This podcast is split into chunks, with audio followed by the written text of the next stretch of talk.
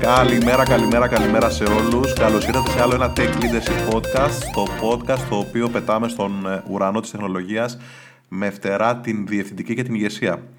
Θα μιλήσουμε στο podcast αυτό, στο επεισόδιο αυτό για το remote working. Θεωρώ ένα πολύ σημαντικό επεισόδιο καθώς το remote working στις μέρες μας ανθίζει και αποτελεί έτσι θέμα συζήτηση για πολλούς ανθρώπους, πολλούς επαγγελματίες, πολλούς οργανισμούς και ούτω καθεξής.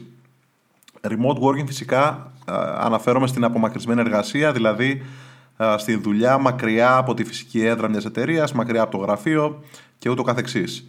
Το remote working μπορεί να εκτελεστεί από σπίτι, μπορεί να εκτελεστεί από μια καφετέρια, από μια βιβλιοθήκη, από το ξενοδοχείο ενώ ταξιδεύουμε και έχω γνωρίσει στην καριέρα μου ανθρώπους οι οποίοι αρέσκονται στο να νοικιάζουν οι ίδιοι ένα χώρο, το δικό τους χώρο, ένα δικό τους γραφείο με φίλους, άλλους συναδέλφους κτλ. Να το μισθώνουν και να δουλεύουν, να δουλεύουν από εκεί για έναν οργανισμό που ενδεχομένως βρίσκεται εκτός Ελλάδος, στο εξωτερικό κτλ.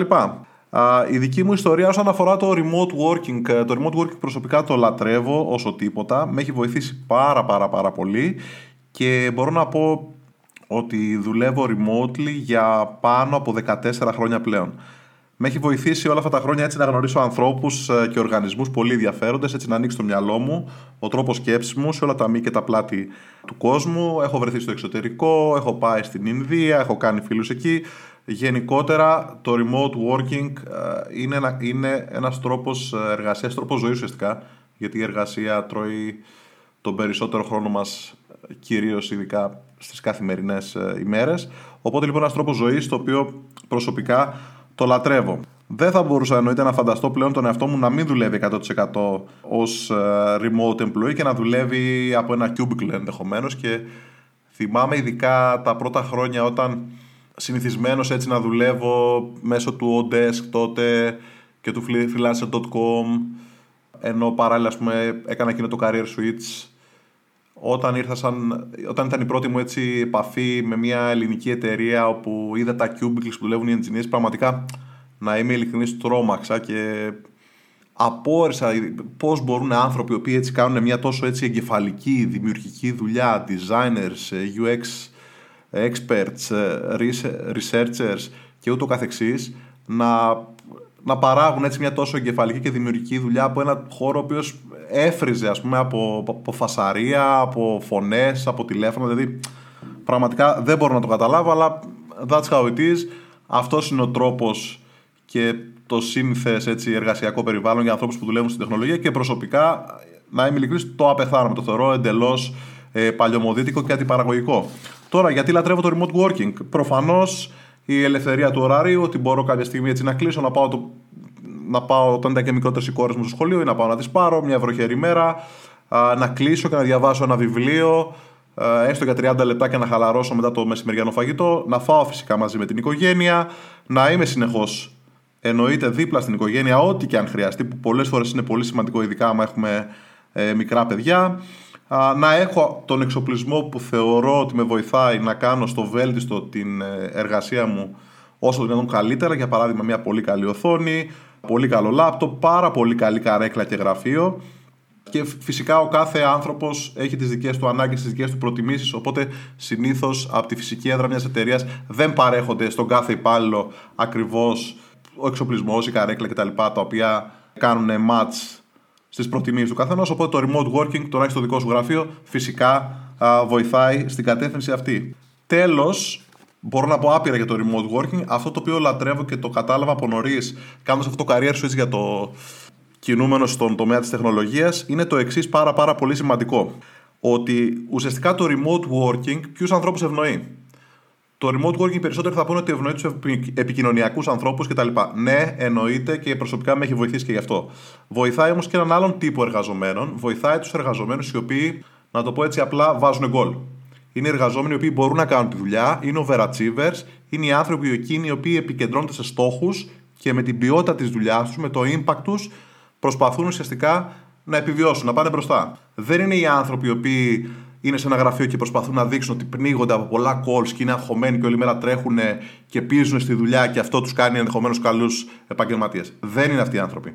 Ένας καλός remote employee είναι ένας εργαζόμενος ο οποίος ουσιαστικά αποδίδει η δουλειά του, η ποιότητα της δουλειάς του είναι εκείνη που μιλάει και εκείνον. Καθώς δεν είναι ένας άνθρωπος που τον έχουμε κάθε μέρα δίπλα μας, για να δούμε την έκφραση του προσώπου του, το πώς εργάζεται, τις σκέψεις του και το καθεξής. Δεν τον ξέρουμε τόσο καλά, ξέρουμε όμως πάρα πολύ καλά την ποιότητα της δουλειάς του.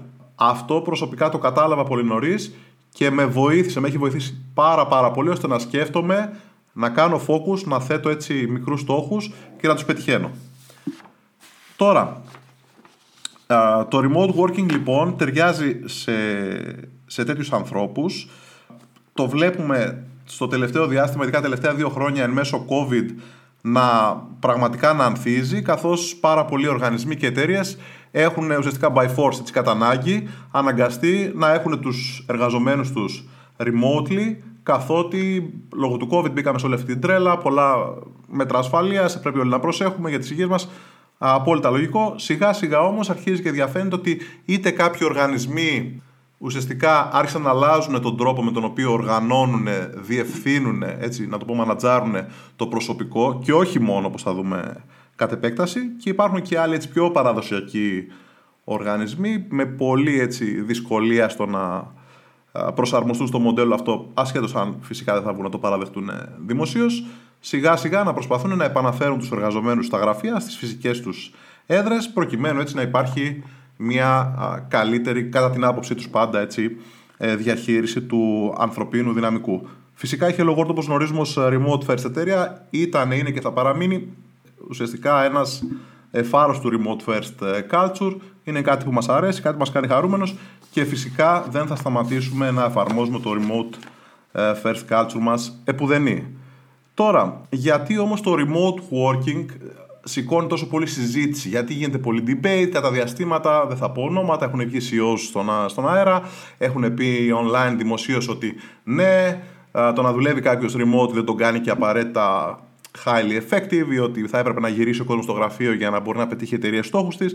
Διάφορα περίεργα πράγματα. Φυσικά υπάρχουν και οι φωνές από την άλλη πλευρά ότι το remote working δουλεύει, ζει και βασιλεύει και είναι ένας νέος τρόπος εργασία στον 21ο αιώνα, σύγχρονος τρόπος εργασίας και από εκεί και πέρα το ταλέντο θα το βρίσκουμε κυρίως ως remote employees.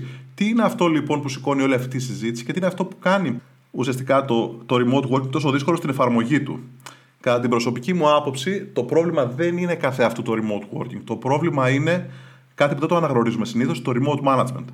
Ένας οργανισμός ο οποίος θέλει να κάνει το remote working να λειτουργήσει, να δουλέψει αποδοτικά, πρέπει να επενδύσει. Δηλαδή πρέπει να προσπαθήσει σοβαρά για να κάνει ένα μεγάλο έτσι shift, να κάνει μια μεγάλη στροφή και να μπορέσει να προωθήσει, να προμοτάρει ένα remote working culture. Ένας τέτοιος οργανισμός, ας πούμε, μερικά πραγματάκια που προσωπικά θεωρώ σημαντικά, είμαι σίγουρος όλοι έχουμε τις απόψεις και τις ιδέες μας.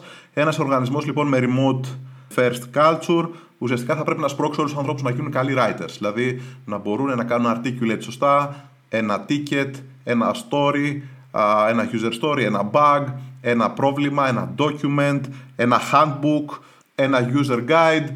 Πρέπει να σπρώχνει όλους τους ανθρώπους ανεξαρτήτως βαθμίδων να γίνουν καλοί writers.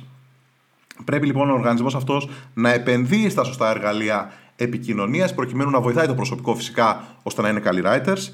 Πρέπει να εκπαιδεύσει το προσωπικό και συνεχώς να τονώνει αυτό το αίσθημα της σωστής διαχείρισης του χρόνου του σωστού collaboration, ομαδικής εργασίας και ούτω καθεξής. Πρέπει να προωθεί έτσι αποδοτικά σχετικά μοντέλα όσον αφορά τη διαχείριση σύνθετων προβλημάτων. Γι' αυτό και το Agile στις μέρες μας, το Agile δεν εφευρέθηκε χθες, αλλά γι' αυτό το Agile στις μέρες μας ανθίζει, γιατί οι οργανισμοί αρχίζουν περισσότερο και το αφομοιώνουν, το ενστερνίζονται, το αγκαλιάζουν, γιατί καταλαβαίνουν ότι μέσω ενός Agile culture μπορούν να πετύχουν τους στόχους τους και να βελτιώσουν ενδεχομένως τη συνεργασία, να παράγουν πιο δύσκολες εφαρμογές, να πετύχουν έτσι πιο δύσκολους στόχους και το καθεξής. Οργανώνει περιοδικά έτσι διάφορα events, ένας τέτοιος οργανισμός για τις ομάδες, για το team bonding, για την επικοινωνία των ανθρώπων α, και όχι το κλασικό και καθιερωμένο, ας πούμε, μία φορά το χρόνο να κόψουμε όλοι μαζί την ε, πρωτοχρονιάτικη πίτα. Πλέον αυτό θεωρείται εντελώς ξεπερασμένο. Υπάρχουν ομάδες οι οποίες ε, online είτε μία φορά το μήνα θα πιούν ε, μία μπύρα ή θα έχουν ένα lunch, ένα γεύμα ή μία φορά την εβδομάδα ή μία φορά στις δύο εβδομάδες. Ενδεχομένως θα παίξει μία ομάδα μαζί ένα online, ένα board game. Έχω ακούσει για ομάδες οι οποίες παίζουν ενδεχομένως Counter-Strike. Ε, Άλλες ομάδες οι οποίες ε, μπαίνουν και μιλάνε για βιβλία, σαν book club, βιβλία που διαβάζουμε ή ταινίες που βλέπουμε. εταιρείες οι οποίες πιο υψηλό βαθμό έτσι στελέχη κάθε Παρασκευή έχουν έτσι ένα ανοιχτό event. Όποιο θέλει μπαίνει, παρακολουθεί και μιλάνε για τους στόχους εταιρείας, με ποιους πελάτες προχώρησαν συμφωνίες κτλ. Άρα λοιπόν ένα remote first culture προωθεί και αυτό το transparency. Δηλαδή υπάρχει έτσι μια συνεχής αλληλεπίδραση μεταξύ α, των executives εταιρείας και του, των employees, προκειμένους ο κόσμος να ξέρει συνεχώς πού πηγαίνει το καράβι αυτό, ποιοι είναι οι στόχοι, πάει καλά, δεν πάει καλά και ούτω καθεξής. Όλα αυτά φυσικά είναι πολύ σημαντικά και για το team bonding, καθώς όλοι μας σαφώς και θέλουμε συνεχώς να νιώθουμε ότι αποτελούμε έτσι ένα, ένα σημαντικό γρανάζι μιας μηχανής η οποία πάει καλά. Έτσι, ότι ένα, ένα μάξι το οποίο τρέχει με 300 χιλιόμετρα την ώρα, μια Φόρμουλα 1. Όλοι έτσι θέλουμε να νιώθουμε. Αντικειμενικά θέλουμε να νιώθουμε ότι συμμετέχουμε σε κάτι μεγάλο, σε κάτι που πάει καλά, σε κάτι λαμπρό, σε κάτι που είναι μπροστά μας και όλοι μαζί δουλεύουμε για να το πετύχουμε. Πέραν αυτού, ένας τέτοιος οργανισμός προωθεί διάφορα events αξιολόγησης, στοχοθεσίας, για παράδειγμα περιοδικά one-on-ones, για να υπάρχει έτσι feedback και από τις δύο πλευρές, να βάζουν οι άνθρωποι, για παράδειγμα, software engineering managers, να βάζουν σε engineers ε, στόχους βελτίωσης, να συζητάνε ποια είναι η διάθεσή τους, να αποφύγουν ενδεχομένως burnouts, πάρα πάρα πολύ σημαντικό αυτό. Τέλος, ε, μια τέτοια επιχείρηση φυσικά και εκπαιδεύει τον κόσμο και προωθεί συνεχώς να υπάρχει focus όσον αφορά την απόδοση, την επίτευξη στόχων, το impact των ανθρώπων στην ομάδα. Είναι πάρα πολύ σημαντικό αυτό, είναι μεγάλη διαφορά αυτή σε σχέση με οποιαδήποτε άλλα μοντέλα εργασίας και το remote first culture το κάνει αυτό, δηλαδή προωθεί την αποδοτικότητα έναντι του να δείχνω αυτό που είπα ένα μοντέλο έτσι παλιωμοδίτικο να είμαι συνέχεια στο τηλέφωνο και να δείχνω ότι πνίγομαι από τη δουλειά, δεν μπορώ, δεν προλαβαίνω. Αυτό θεωρείται ξεπερασμένο στις μέρες μας και γι' αυτό το remote first culture αυτό που προωθεί προωθεί την αποδοτικότητα έναντι των ωρών εργασίας και το ότι α, ξεκίνησες μισή ώρα αργότερα και έφυγες μισή ώρα νωρίτερα και γιατί και πού και πώς και ούτω καθεξής. Αυτά ανήκουν πλέον στο παρελθόν και δεν έχουν να κάνουν τίποτα με ένα remote first culture. Όπως όλοι οι οργανισμοί ε, δεν κάνουν στο remote first culture, δηλαδή δυσκολεύονται για να το αφομοιώσουν, δυσκολεύονται να το εφαρμόσουν, δυσκολεύονται να πιστέψουν μέσα τους ότι ένας τέτοιος τρόπος εργασίας είναι αποδοτικός για την εταιρεία, έτσι αντίστοιχα και πολλοί άνθρωποι δεν μπορούν να ταιριάξουν στο remote αυτό το μοντέλο. Και αυτό δεν είναι καθόλου κακό. Είναι και θέμα, ας πούμε, personal preference. Γιατί, Γιατί πολλές φορές κάποιοι από εμάς θέλουμε να φύγουμε από το σπίτι, από τη ρουτίνα ας πούμε, του σπιτιού και να πάμε στο γραφείο, να δούμε κάποιους ενδεχομένως φίλους, να γνωρίσουμε νέους ανθρώπους. Γιατί, γιατί μας κάνει καλό. Μας κάνει καλό στην ψυχολογία μας, μας κάνει καλό στην προσωπική μας ζωή.